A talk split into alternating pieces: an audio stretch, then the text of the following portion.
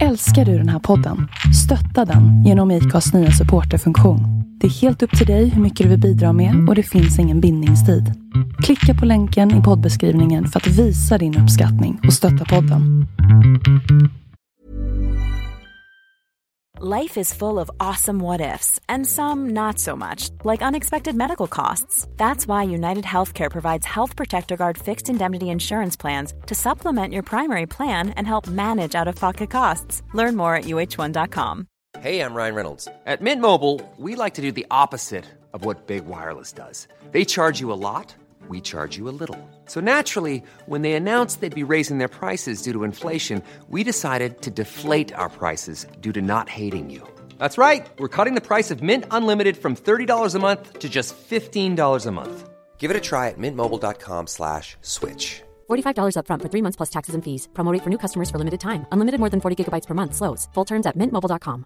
Jewelry isn't a gift you give just once. It's a way to remind your loved one of a beautiful moment every time they see it. Blue Nile can help you find the gift that says how you feel and says it beautifully with expert guidance and a wide assortment of jewelry of the highest quality at the best price. Go to BlueNile.com and experience the convenience of shopping Blue Nile, the original online jeweler since 1999. That's BlueNile.com to find the perfect jewelry gift for any occasion. BlueNile.com. Hej kära lyssnare och varmt välkomna ska ni vara till ännu ett avsnitt av Sveriges mest tongivande podcast, nämligen den Två låtar och en kändis. Denna gången befinner jag mig i Skåne och inte var som helst i Skåne. Jag sitter faktiskt på Malmö stadion och närmare bestämt i ett domarrum. Och framför mig kära lyssnare så har jag en av vår tids absolut allra största fotbollsspelare genom alla tider i Sverige. Nämligen Robert Prytz. Varmt välkommen Robert. Tack så hemskt mycket. Du ska ju vara här. Ja, en stor ära att få ha med dig här i denna podcasten. Du är väldigt ödmjukande så tack så mycket än en gång. Ja, nej men det, det har ju varit några tidigare än dig här. Det har ju varit Ralf Edström och han känner du ju väl. Och det har ju varit Glenn Hussein och ni har ju också ett antal matcher ihop. Ja, vi, jag har känt Glenn sedan jag var 15. Vi var på en kibbutz i Israel. Och vi lärde känna varandra där och sen har vi varit bästa vänner sen, sen den. Ja, och som sagt var, jag har ju följt dig genom årens lopp också. Inte minst året 1985 då du var i IFK Göteborg. Ja, och det var en, det var en underbar tid. Jag var, jag var ju bara där sex månader men jag trivdes väldigt bra. Och, eh, men jag ville ut eh, proffslivet igen. Mm. Och i proffslivet där, eh, ja du hade en väldigt lång och gedigen proffskarriär. Ja, den var ganska länge. Och jag, tur var så ta ett träsk slå i huvudet så blev jag inte så mycket skadad så jag klarade mig väldigt mycket. Mm. Din första proffsklubb det var Glasgow Rangers? Ja, fortfarande mitt hjärta. Ja. Och jag tror inte riktigt vi svenskar ibland kan förstå hur stor du faktiskt är nere i eh, Glasgow. Där jag fortfarande, det, som jag har hört från annat håll och inte ifrån dig ska tilläggas. Ja, det är så. Jag spenderade tre år där, även om jag bodde där i nästan 26 år. Men fortfarande till mig, det är, mitt, det är mitt lag i mitt hjärta. Mm. Nu eh, så här så var det ju ganska nyligen som eh, IFK Göteborg och Malmö FF eh, möttes i en cupfinal här i Svenska cupen som slutade till IFKs, IFK Göteborgs favör. Hur, hur är känslorna där med det Malmö FF tänker jag? Ja, det är ju Malmö. Jag är ju Malmöit egentligen. Och, men ändå, det det är delade känslor. Men jag är Malmö. Mm. Och alla lag jag har spelat i så alltid haft en blå, blå tröja. Så att det är de blåa som vinner hela tiden. är det så? Alla tröjor har varit blåa? Ja, ja. ja. Så att det, det, det är så jävla underbart. Konstigt nog så är det bara allting varit blått. Ja. Du Robert, eh, den här podden den handlar ju till stor del om ämnet musik, även om vi naturligtvis ska prata om din fantastiska fotbollskarriär som du har bakom dig. Men jag måste ju fråga dig, på vilket sätt betyder musiken någonting för dig i ditt liv? Ja, det har betytt mycket för mig. Jag har alltid lyssnat på musik och jag kan mycket om musik. Och, eh, som du vet så har jag varit DJ också ett par gånger. Men eh, musiken till mig är mitt hjärta. Mm. Vad, vad, kommer du ihåg vad som är ditt absolut första minne till musik? Mitt första minne är ju... Eh, först är det ju Ulf Lundell, De öppna landskap. Och nu på senare tiden så är det Volbeat, För evigt. Mm, det är inget dåligt eh, val. Nej, definitivt inte. Nej. Jag vet, du och jag har ju varit diskjockey ihop några gånger.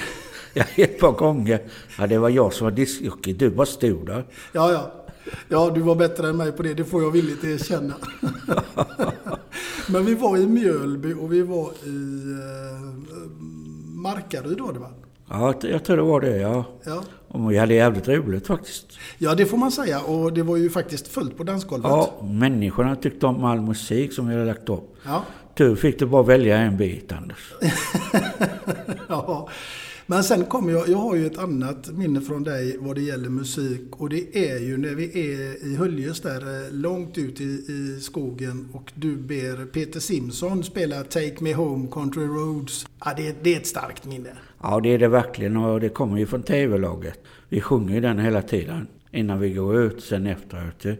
Och eh, det är ju en fantastisk stämning till denna låten, Take Me Home.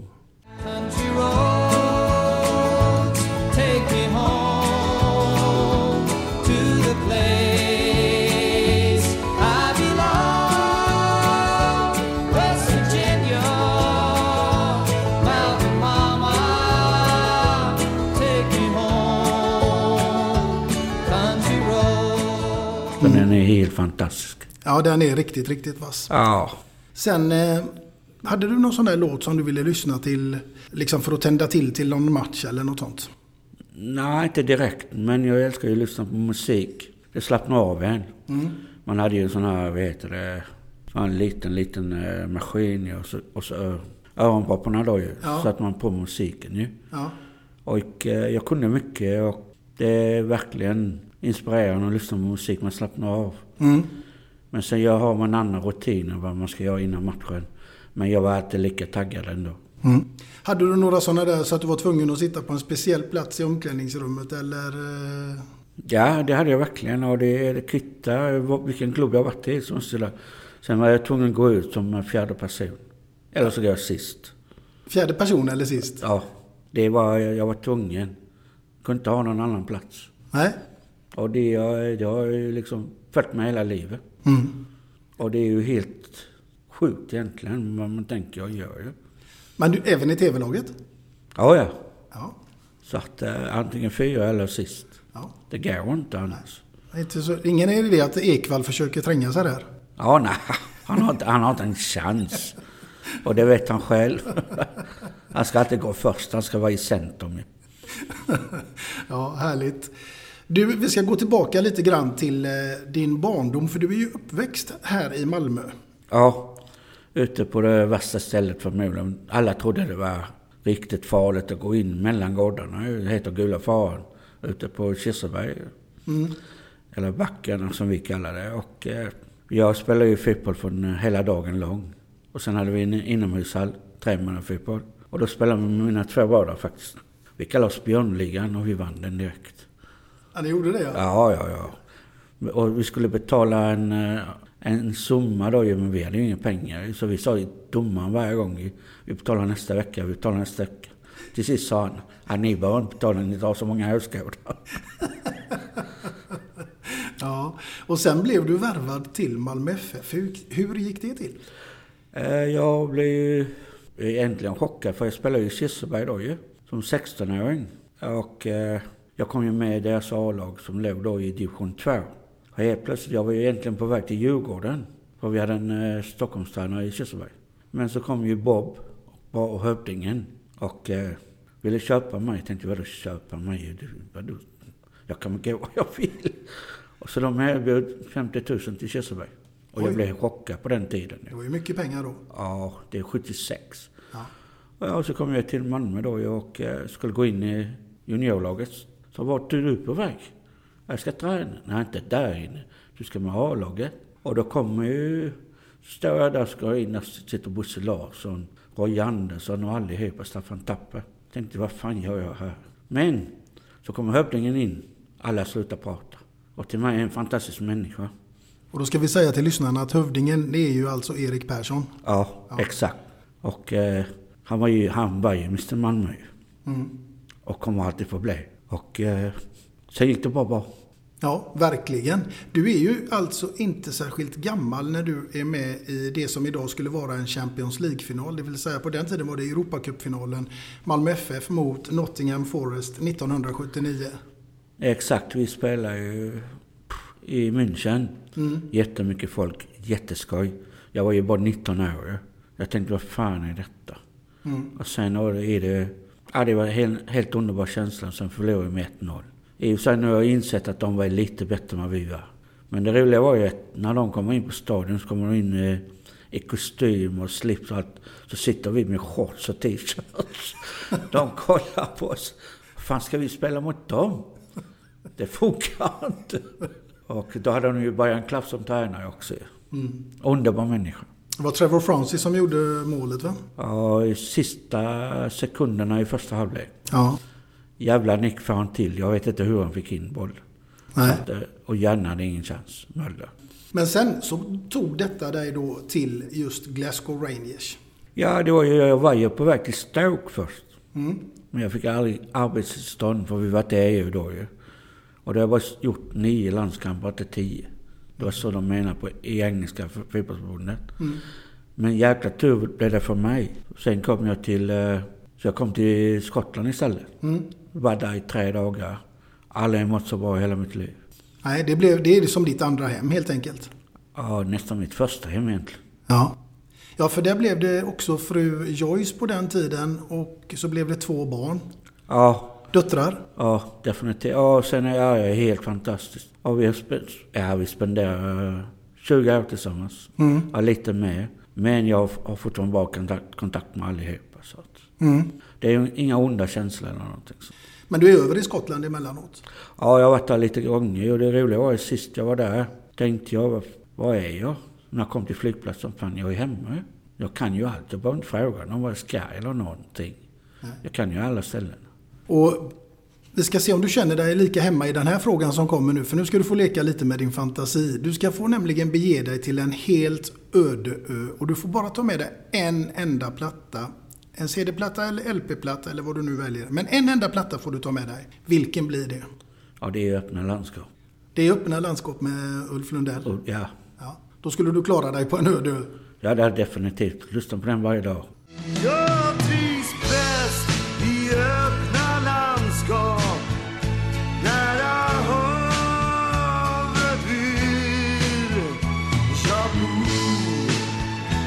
Vad är det som är så bra med just eh, den låten? Han är, den är så fin, han sjunger lite, det är mer om, min, om Skåne egentligen nu. Mm. Och eh, det är ju att man trivs bäst där havet är. Och det gör man verkligen. Ja, verkligen. Ja, du var ju och hälsade på oss här nu under semestern. eh, Och vi hade ju fantastiskt trevligt på stranden när vi stod och grillade. Det kan Ja. ju vara enkelt, men det, alltså, vilken miljö. Ja, det finns inget bättre ju. När du hör havet brusar eller någonting. Och jag älskar vatten. Men jag vill inte vara på någon, något fartyg eller någonting sånt. Där jag inte kan säga land. Jag måste ha land. Så jag, så jag vet att jag kommer tillbaks.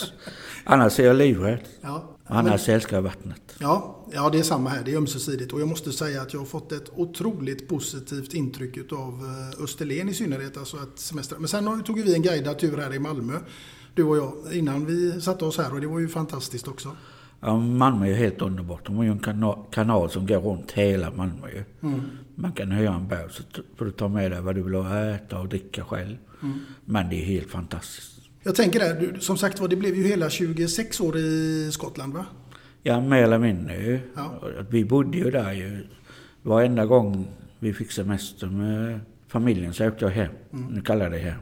Och då, då åkte vi till Skottland. Jag åkte inte hit till Sverige. Och det var ju mitt hem ju. Vad Jag tänker om vi håller oss lite där till ämnet musik så måste ju, för när ni var i Skottland då kan jag tänka mig att det var mycket musik även där på pubbar och ja, överallt. Ja, definitivt. Och sen har jag sett några grupper som Dire Straits Ja. live.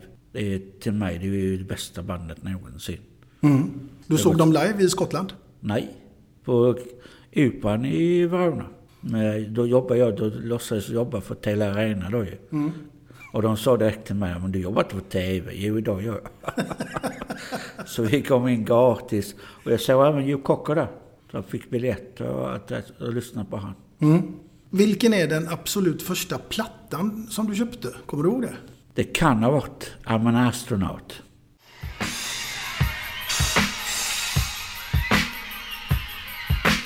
I am an astronaut.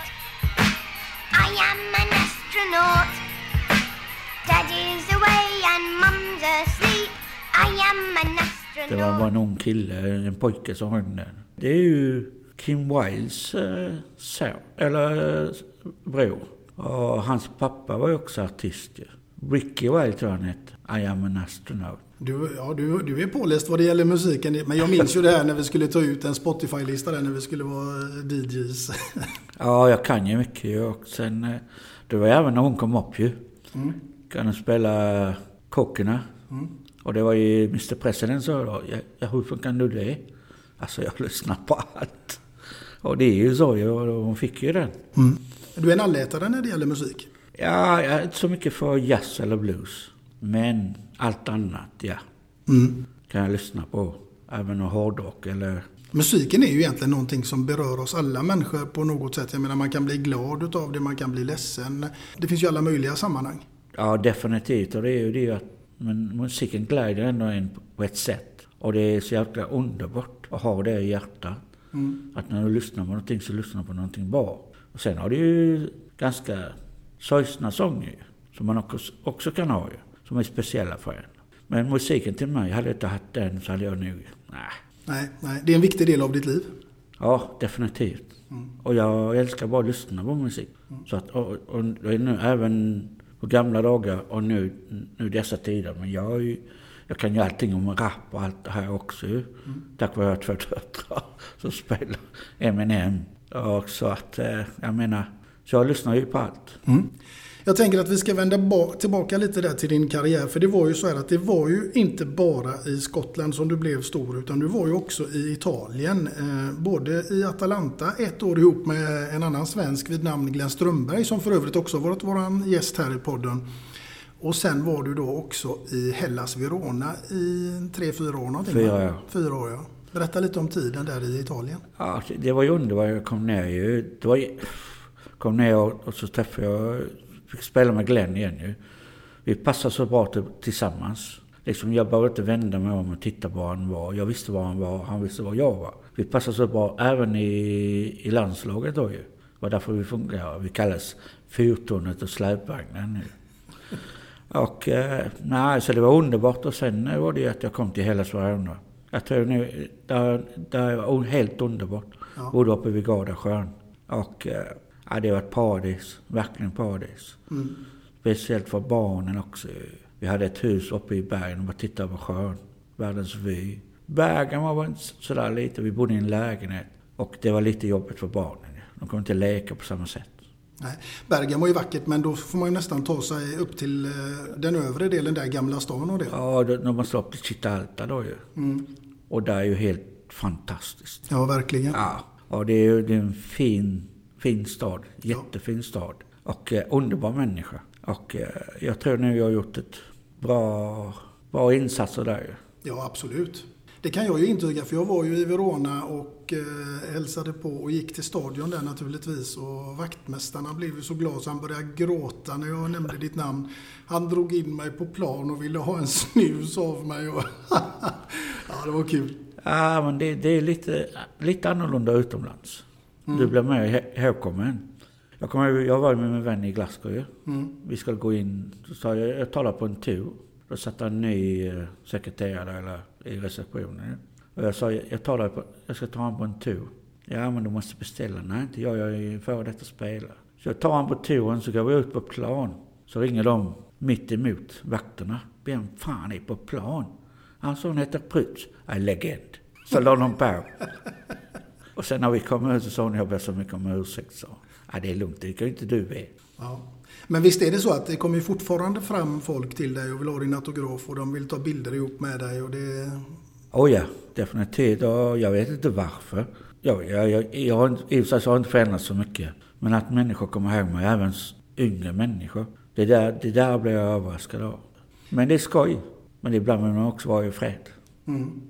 Man såg ju dig faktiskt på programmet Mästarnas Mästare som för övrigt, tycker jag i alla fall, är ett oerhört eh, trevligt program och ett bra sätt också att eh, minnas våra gamla hjältar ifrån olika eh, idrotter. Men när man såg din minnesvideo där så, ja, jag tycker att den- var ganska känslosam faktiskt. Jag blev väldigt rörd av den. Ja, det var lite jobbigt. Mm. Att sitta och prata så om gamla minnen. Mm. Och eh, jo, men också om man tänker att det här med eh, framgångsmässigt i fotbollen där, det var 85, 86, när var den i, i kvalet där? Ja, ja det är det, är det värsta jag varit med om. Vi gör ju, vi ju 1-0 efter, jag kommer inte ihåg om det är 10 minuter någonting. Jag gör 1-0 mot eh, Tjeckoslovakien. Så helt plötsligt förlorar vi med 2-1. Sen lyssnar på Tyskland-matchen mot Portugal. Och de har aldrig förlorat en enda VM-kvalmatch. Och så förlorar de 1-0. Ja, det är det värsta jag varit med om. Vi hade så bra lag. Allihopa. Vi var så, alla kände varandra. Från, jag tror nu vi har gått tillsammans från juniorlandslaget upp till A-landslaget. Och vi var så sammansvetsade. Ah. Så jag vet inte om de förlorade med vilje, tyskarna. Nej, det var, ni, ni borde ju ha varit med i det mästerskapet som var där. Åh, ja. Vilket lag vi hade du. Allihopa. Du hade, du hade Hussein, du hade Strömberg, du hade Dan Corneliusson, du hade Torbjörn Nilsson. Vi hade alla ju. Ja, det var ett fantastiskt lag. Otroligt landslag. Ravelli i målet. Ja. Men han släppte in två. Ja, Så vad ska man säga? Men nej, det är ju inte hans fel utan gå igenom hela laget. Man kan inte skylla på en person. Det nej, går så, nej, det är klart. Absolut inte. Men sen var det ju 90 också. VM 1990 och där var du ju aldrig med. Nej, jag spelar eh, kvalmatcherna och sen helt plötsligt tar han ut truppen. Jag är inte med. Och sen sätter han Strömberg på bänken. Jag tänkte, vad fan håller han på med? Och då var, i, då var det i Italien, jag spelade i Italien. Alla blev, journalister i Italien blev ju, vad är du inte med? Nej, så tänkte jag, ja, men jag vill stanna, jag vill stanna inte här så jag var tvungen att åka till Skottland. Och då spelade Skottland mot Sverige. Sverige förlorade med 2-1. Nej, jag hejar på Skottland. jag var tvungen att göra någonting, men nej, jag fattar inte varför han satte Strömberg på bänken. Eh, Det var Olle Nordin som var förbundskapten på den tiden. Ja, jag vet inte vad han höll på med. Om man skulle få något storhetsvansinne. Men du fick ingen förklaring till att du aldrig kom med i truppen för du hade ju ändå varit med i varenda kvalmatch fram tills... Ja, det är, ju det, det är det som är det värsta. Och ingen förklaring varför du var med. Och sen, eh, sen säger han ingenting. Jag har ju fått skit för att jag är, är, var tvungen att åka med landslaget. Annars får ju klubben böter ju. Om du inte ställer upp. Ja, så, får jag skit när jag kommer tillbaka till klubben. Men sen har jag inte fått någon förklaring på det. Nej. Ja, nej, det var tråkigt. Jag tror vi är många som hade velat se Robert Prytz i den landslagstruppen. Ja. Helt klart. Sen var jag nästan på väg, 94 ju. Då hade jag kommit hem till Malmö ju. Hade väldigt två bra säsonger i Malmö. Men då tyckte Tommy Svensson att jag var för gammal. 34 bast. 34. Ja. Ja, idag spelar de ju lite längre. Ja. En del. Ja, de är, ja, nu är de 38-40 bast. Så jag menar, jag trodde jag skulle få en chans. Men jag, jag, jag accepterar det. det. Det är ju liksom, och de gjorde det ju jäkligt bra. Mm. Ja, det får man säga. De var fantastiska. Och sen hade de ett jävla bra mittfält. I Tern och Schwarz. Ja, ja, det var jättebra mittfält. Verkligen. Ja. Världsklass. Så att ja, definitivt. Och eh, det roliga är ju att spela med Tern lite grann. Vi känner varandra. Svart jag träffade ett par gånger. Underbar kille. Så att, eh, nej, de var väl värda det. De var väldigt, väldigt bra. Men nu när vi pratar om landslaget och så här så måste man ju säga, och det såg man ju just på den här minnesfilmen från Mästarnas Mästarna här, ditt fantastiska mål mot Danmark. Jag vet inte vad du gör, men du gör bort en sex danskar där på ett bräde och tunnlar målvakten och lägger in den. Ja, men det kommer ju bara när man är på plan. Du tänker ju inte längre. Jag tänker, jag, jag gör så här. Jag kunde hitta på vad som helst på plan egentligen. Och det har jag liksom alltid varit. Och, eh, och det roliga är att när jag kom till Malmö. Bob Houghton ville inte ändra min stil. Och det var ju mycket, jag skulle, jag skulle tunnla. Jag, ja, jag var kanske lite som en Hammarby-spelare om man säger så. Mm. För de var, ju, de var ju ett fantastiskt lag på den tiden. Billy och Och då, ja, allihopa. Det. Micke Rönnberg, ja. Thomas Denneby. Ja. Fantastiska människor. Och det var det, så har jag alltid varit och sen, det kommer ju bara. Man tänker inte längre utan man gör det. Och jag visste vad jag skulle göra då ju. Mm. Att de skulle ställa offside så tänkte jag, ja, slå dem mellan allihopa springer jag upp. Sen tunna målvakten ännu bättre. ja, som grädde på moset. Du, har du någon kontakt med fotbollen idag? Nej, det är mest med TV-laget och jag, ja. Sen går jag ju på Malmö-matcherna, men det kan man inte idag ju. För jag går ju på varje hemmamatch. Mm. Och eh, jag älskar det. Fotbollen har varit mitt liv och kommer alltid få bli. Så är det bara. Mm. Du Robert, eh, det är fantastiskt att höra dina historier och berättelser från karriären. Men jag tänker att vi ska faktiskt här lite smått leda in på ditt första låtval som jag är extremt nyfiken på. Jag trodde ju nämligen att det skulle vara här eftersom jag känner det lite grann. Så tänkte jag att ja, någon av låtarna han har valt är Take Me Home Country Roads. Men icke. Så att nu får du berätta.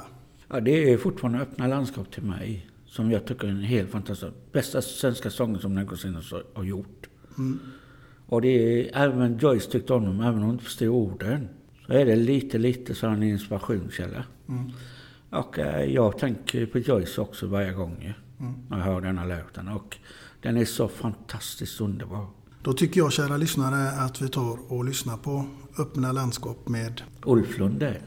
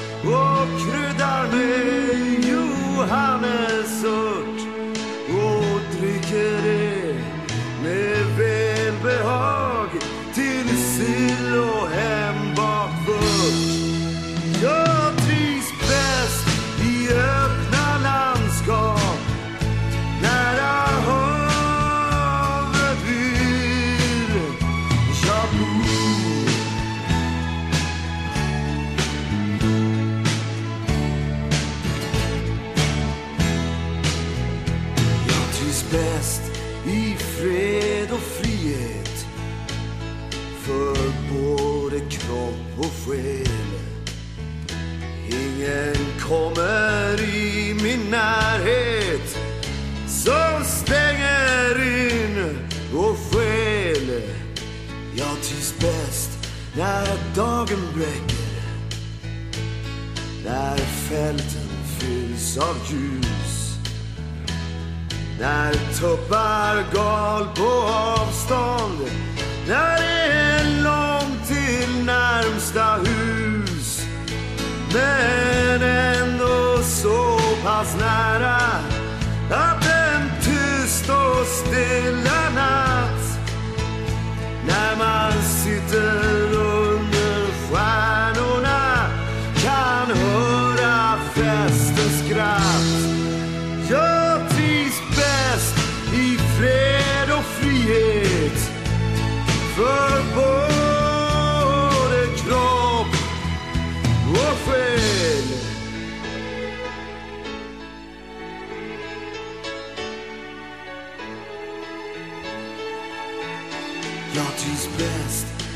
när havet svallar och måsarna ger skrik när stranden fylls av snäckskal med havsmusik uti. När det klara och det enkla får råda som det vill. När jag är jag och nej är nej och tvivlet tiger still. Då binder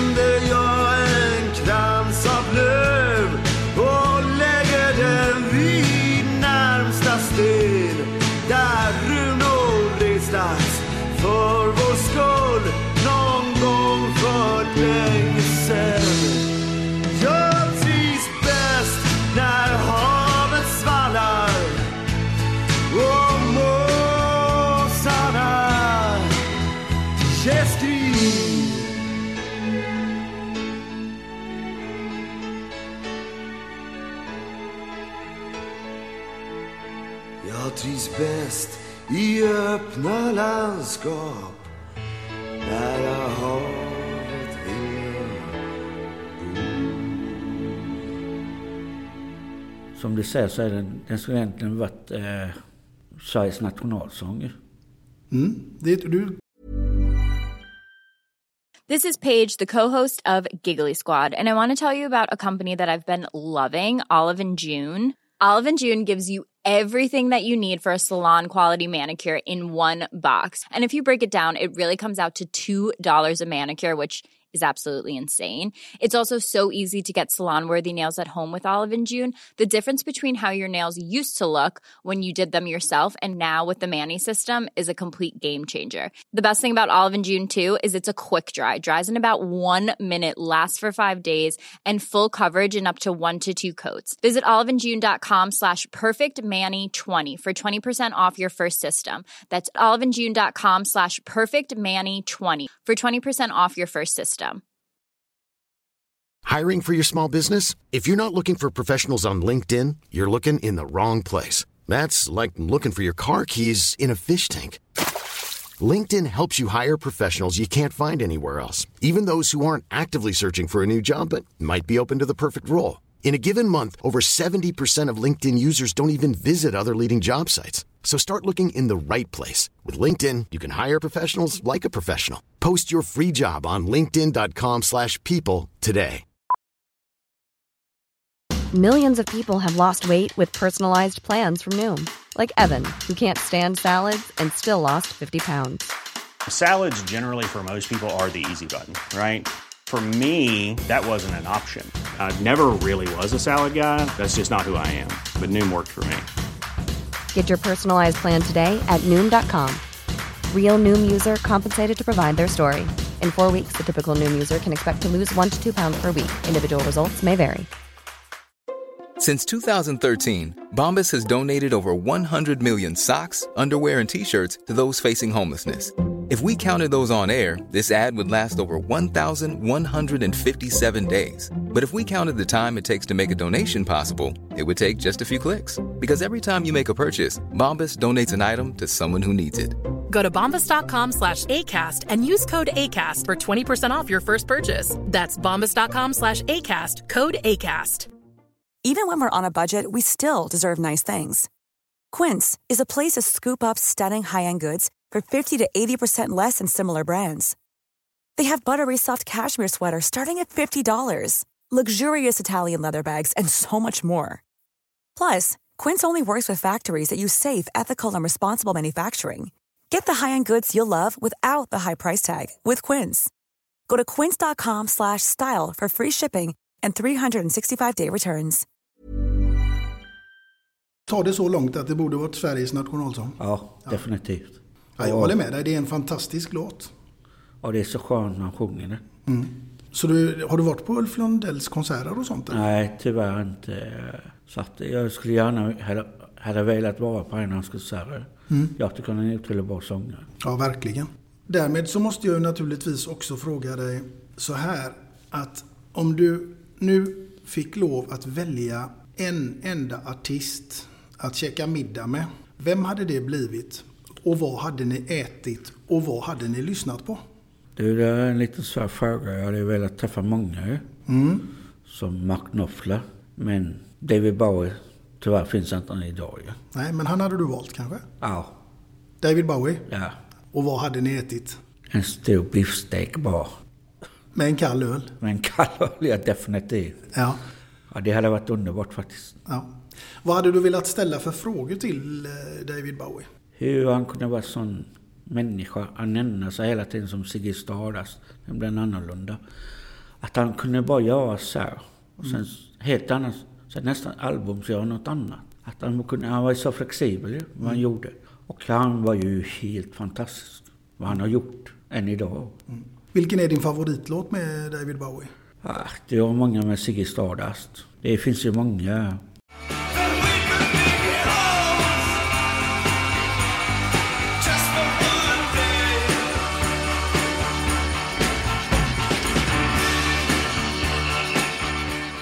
Det, är liksom ingen favorit utan är, han har gjort allt bra. Mm, ja, ja, absolut. Jag håller med dig. Det är en riktigt, riktigt bra artist. Ja, definitivt. Och så har han ett brunt öga och ett blått. Det visste du inte. Nej, det hade jag faktiskt ingen koll på. Där tog du mig på sängen. Jo, han har ett av varje. Sen måste jag ju säga det här också Robert, att vi sitter ju faktiskt på Malmö stadion och i domarrummet. Har du varit här inne någon gång och skällt på domarna? Eller du måste ha en massa minnen från den här arenan.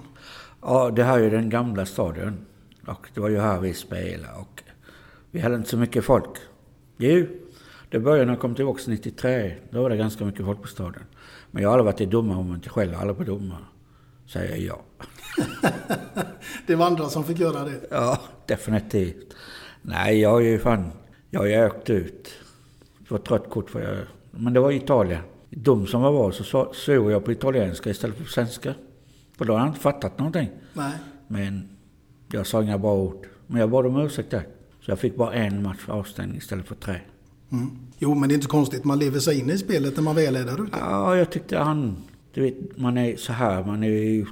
Adrenalinet och allting ju. Mm. Den bästa domaren jag någonsin har haft ju, det är ju Colina. Han sa till dig. Ett, ett ord till. Och där åker du. Han pratade med dig. Han pratade med alla spelarna. Kollade på honom så ville du inte bråka med honom längre. du blev livrädd. Ja, han var rätt så respektingivande ja. bara ifrån tv-rutan. Ja, definitivt. De bara kollade på dig med ögonen. Oh, nej. Nej, nej, där vill inte jag blanda mig. Men han var ju fantastisk domare. Förmodligen en av de bästa i världen. Mm. Som någonsin har funnits. Mm. Han hade känsla, han visste hur det gick till. Han visste att man är uppe i den här spelarpulsen. Och du tycker det är fel så börjar du skrika ju. Mm. Och då, då, då, var det liksom att, nej nej, lugna ner dig nu. Så lugnar man ner sig så var det inga problem, så fortsatte man bara. Mm. Han var så jäkla bra på det. Och det var inte bara i Italien utan även han dömde landslagen. Mm. Vem, vem är den, skulle du säga, den absolut bästa fotbollsspelaren som du har spelat mot? Ja, det finns ju bara en. Ja. Den här lilla skiten. Som heter Diego Maradona. Du mötte honom i Italien? Ja, slut tunnel på honom i alla fall. Så jag har ett litet minne. Du har tunnlat Maradona? Ja, och han kom och gratulerade mig. jag, visste inte vem han kom ju bakifrån. Bara, skulle han tackla så skulle jag tunnel bara. Hela publiken ställde sig upp. Det var när du spelade i? I Atalanta. Men spela helt, helt fantastiskt. Men så hade jag en medspelare i Verona. Hade kanske blivit lika bra som Maradona. Det var Dragan Stojkovic. Mhm. En uh, serb. Ah, helt fantastisk alltså. Jag vet inte om du kommer ihåg hans två mål mot Spanien. Han gjorde i VM 90. Mm. Ja. Och underbar människa också. Och han hälsar än, än, än idag, han hälsar genom en agent till mig. Se där ja. Han älskar mig. Jag vet inte varför. Men Ja, du har många härliga minnen från dina, alla dina år utomlands. ja, definitivt. Och sen har jag både dåliga och bra minnen. Mm. Man kommer ju nästan bara ihåg de, de goda minnen om man säger så. Men jag har haft managers och de har kliat sig i huvudet tack vare jag är som jag är. jag har alltid sagt vad jag tycker och tänker. Ja, ja men det är jag medveten om faktiskt. Men det, det tycker jag är en bra sida hos dig. Ja, och jag vet, när jag har fel så håller jag upp händerna. Det är mitt fel. Och då blir det ju så ju. Och eh, jag har haft mycket, mycket... Pff, ja, de har klagat. Men det som jag fick, en- den största jag har fått, det är ju... Vi hade tränaren i Verona ju. Han gjorde en uh, intressant... Eller det blev en artikel då i La Gazzetta dello Sport. Den bästa spelaren jag någonsin har tränat är Prytz. Han gjorde alltid 100% men han klagade hela jävla tiden. han bara klagade hela tiden. Men han sa det är den bästa tränaren. Om du säger någonting till honom så gör han det till 100%. Ja, det är så underbart. Ja, verkligen. Och eh, till mig, han var ju fantastisk tränare. Och han eh, lyckades få mig stanna två säsonger till i Verona.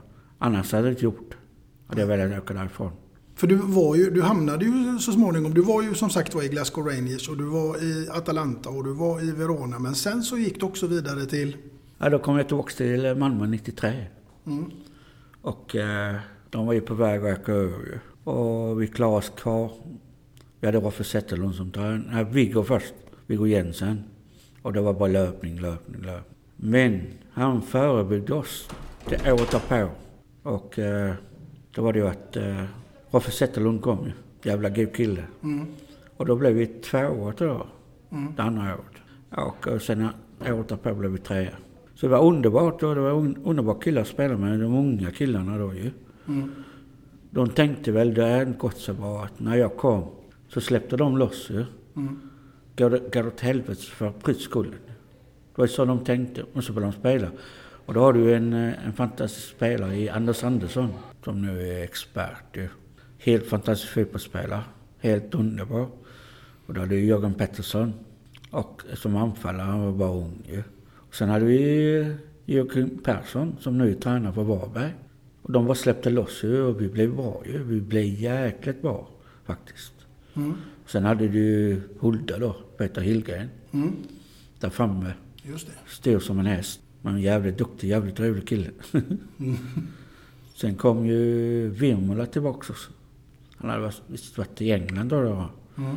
Och jävligt duktig mittback. Ja, vi hade bra lag då när jag kom hem ju. Mm. Men allting släppte loss när jag kom ju. Kommer ihåg jag kom in i omklädningsrummet första gången. Ingenting. Så frågade de, är det någon som har dött eller? Sätt på musik. Nej det får vi inte.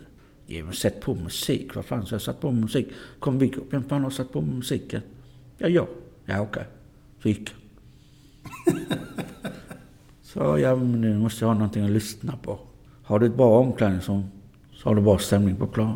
Ja, ja, men så är det. Det är ju naturligtvis jätteviktigt. Och, Det är väldigt viktigt att har en bra stämning i omklädningsrummet. Annars funkar det inte. nej, och det skulle jag säga att det var nog mycket det som låg till grund för IFK Göteborgs stora framgångar på 80-talet. I, Ja, ja definitivt. Och de var väldigt bra ju. Och eh, jag menar, alla kände varandra där ju. mm. Och de var en jävla god harmoni, hela laget. Och då var det otroligt bra. Mm.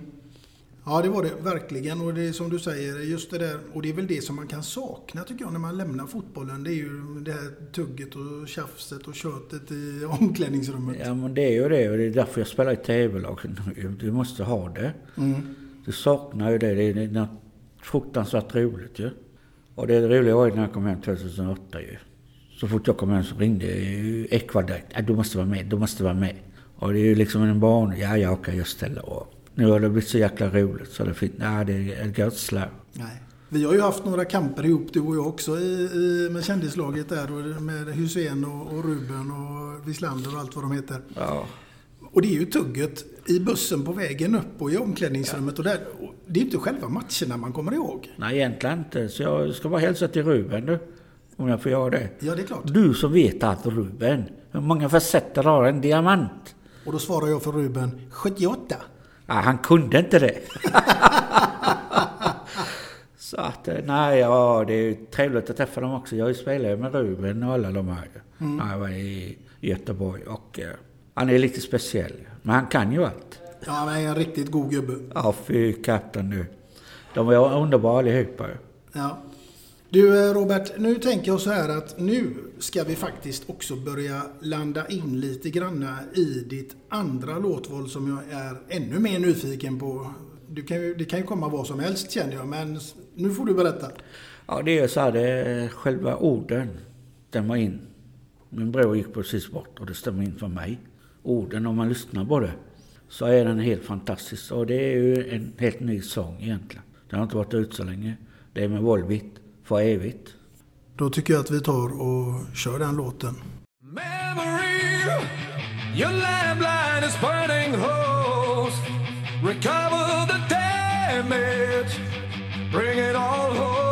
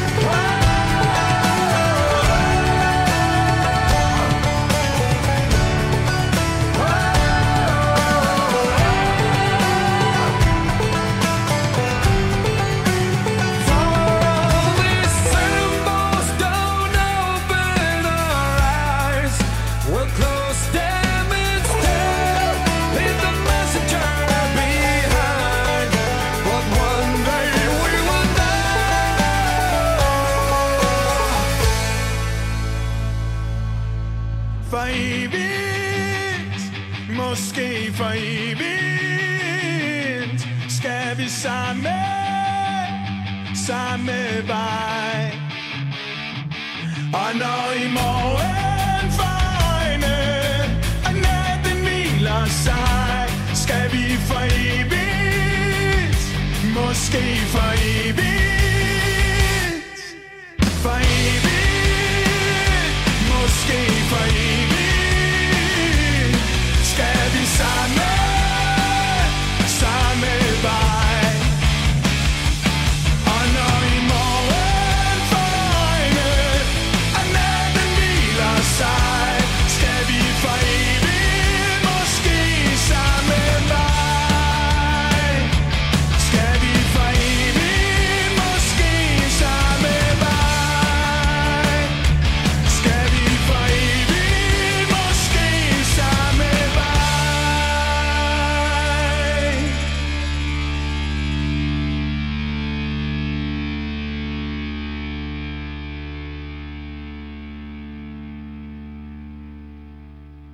Ja, Robert, det får jag säga. Det är faktiskt en riktigt, riktigt bra låt. Och som du säger, den har ju inte varit ute så länge, men eh, ja, jag förstår precis vad du menar. Ja, alla orden kommer in ju och eh, allting stämmer på, samma sätt ju.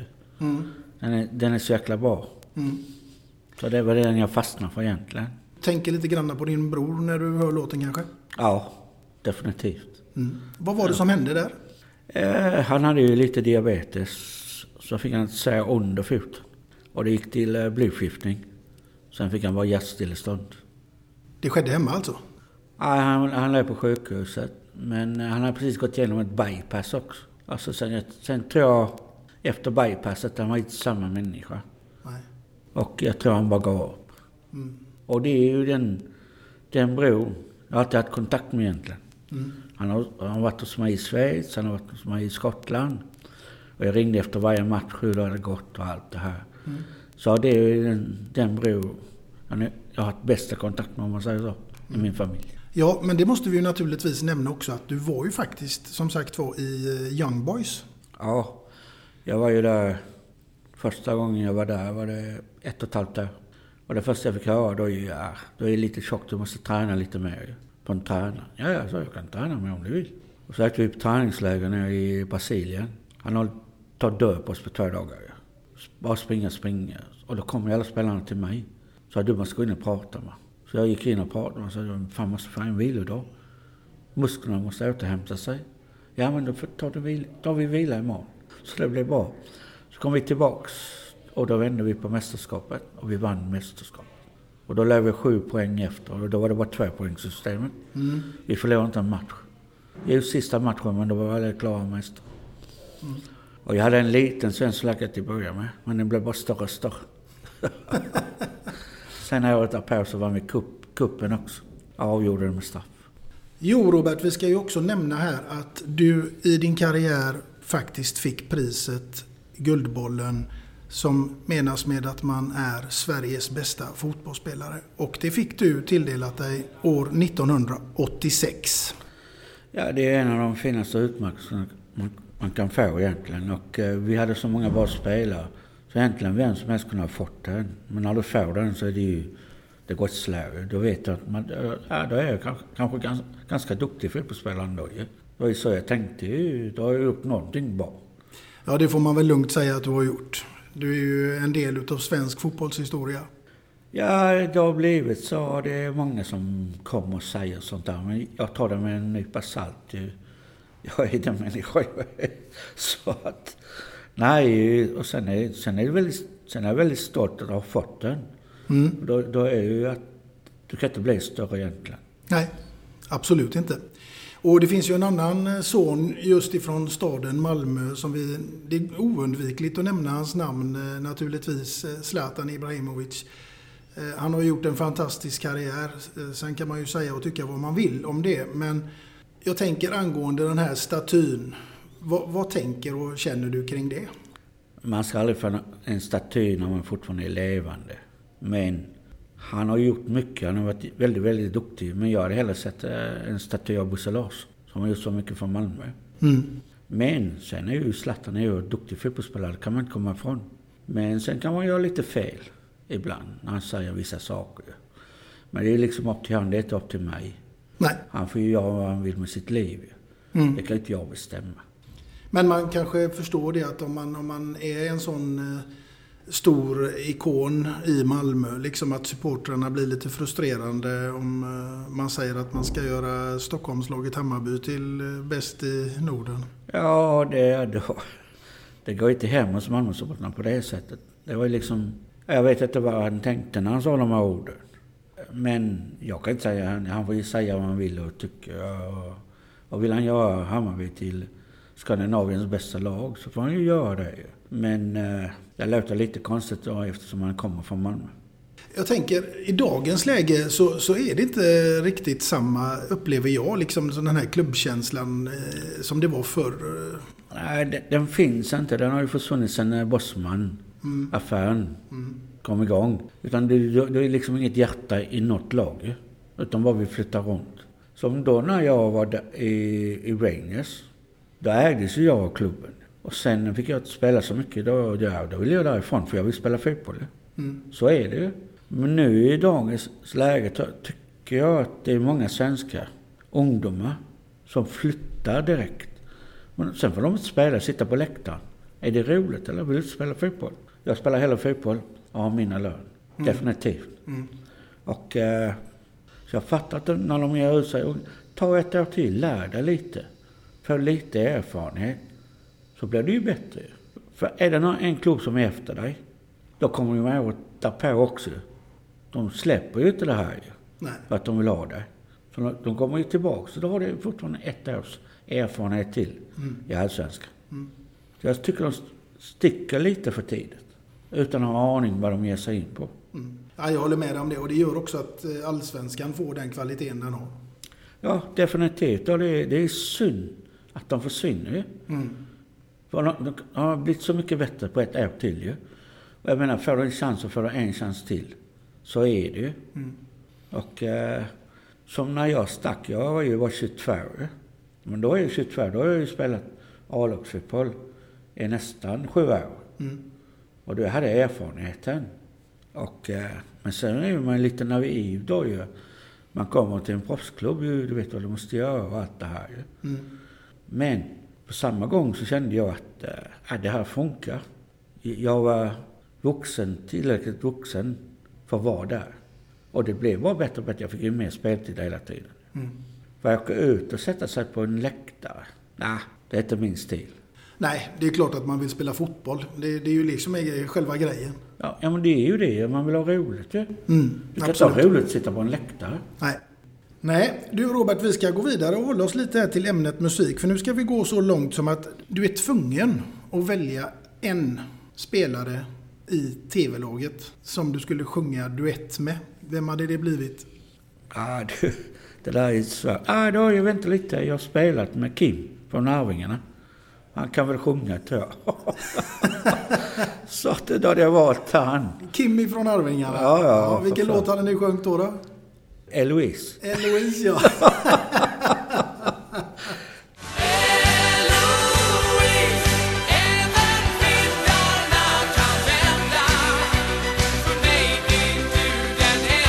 Ja, definitivt. Så att, ja, underbar människa. Ja, härligt. Du, eh, den här podden som sagt var, den handlar ju om eh, ämnet musik och nu ska du få någonting annat som inte riktigt har med musik att göra för det kommer att bli något som heter Fem snabba.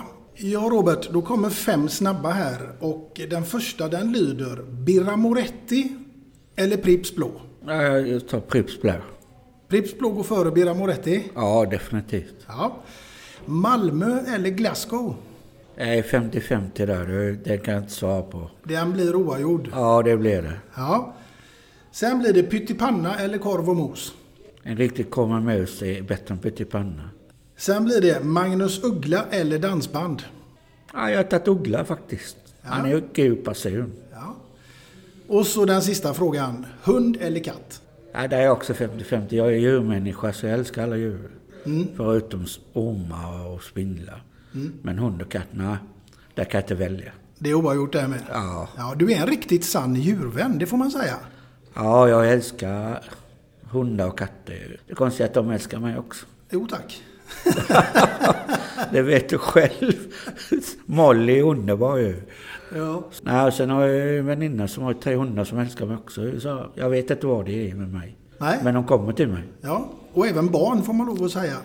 Ja, men jag har jobbat mycket med barn. Jag jobbar nästan i 12 år med barn. Och det är, då går jag ner till förskola och upp till handikappade barn. Mm. Jag vet, jag vet, jag måste ha någon jävla känsla. Jag måste känna att jag, jag är vänlig på något sätt. Ja. Jag är aldrig elak, kommer aldrig vara. Men sen kan jag bli arg. Och du kan för, framförallt förvåna barn. Jag vet inte om du minns den här incidenten, men det var, du, du kom ut och hälsade på mig när jag bodde på Brännö. Och eh, min dotter Alva och hennes kompis My, de kom upp med geisha-choklad. Ja, det, det stämmer verkligen. Jag kommer ihåg det. Jag var ja, ja, det, det, var, ja, men det var underbart även på Brännö. Och, ja, jag kommer ihåg när vi var där en dag med Hussein också. Och Håkan Hellström. Ja. Spelade med alla barn. Ja. Och så helt plötsligt Hussein tacklar en av de äldre Tänkte, vad gör du? Ja, men han spelar inte någon mindre. Och det är ju rätt ju. Ja, ja, ja. Han fick lära sig, han fick, fick en läxa ju. Ja. Men det är Glenn för dig. ja. Finns det någon musik eller låt som skulle få Robert Prytz att bara gå fram och stänga av radion? Då finns det en låt. Och det går till min pappa.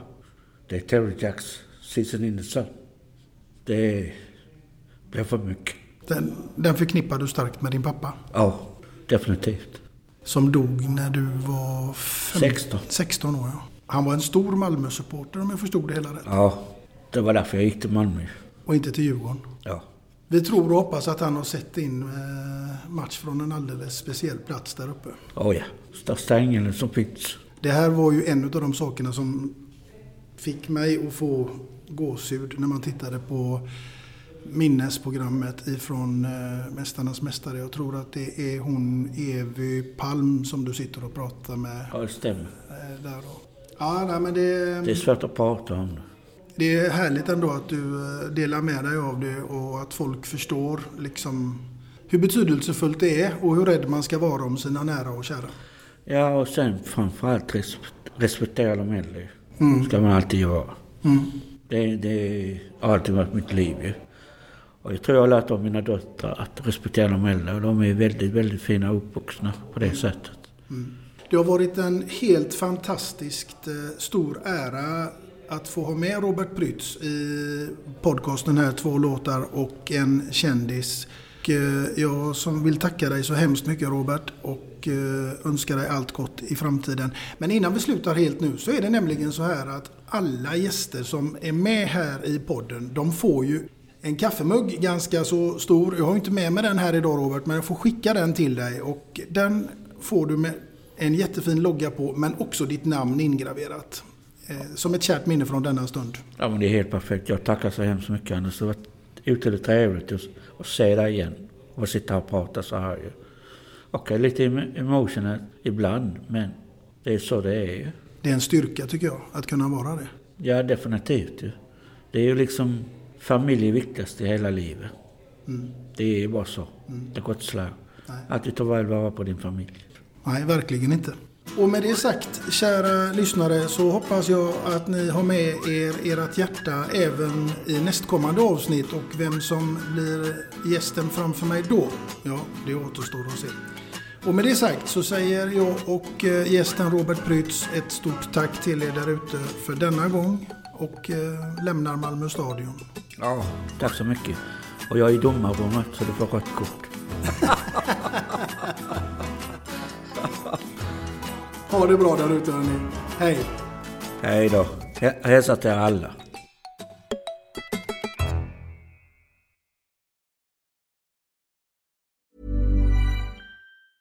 Hi, I'm Daniel, founder of Pretty Litter. Did you know cats tend to hide symptoms of sickness and pain? I learned this the hard way after losing my cat, Gingy. So I created Pretty Litter, a health monitoring litter that helps detect early signs of illness by changing colors, saving you money and potentially your cat's life. Pretty Litter is veterinarian developed, and it's the easiest way to keep tabs on your fur baby's health right at home. Go to prettylitter.com and use code ACAST for 20% off your first order and a free cat toy. Terms and conditions apply. See site for details.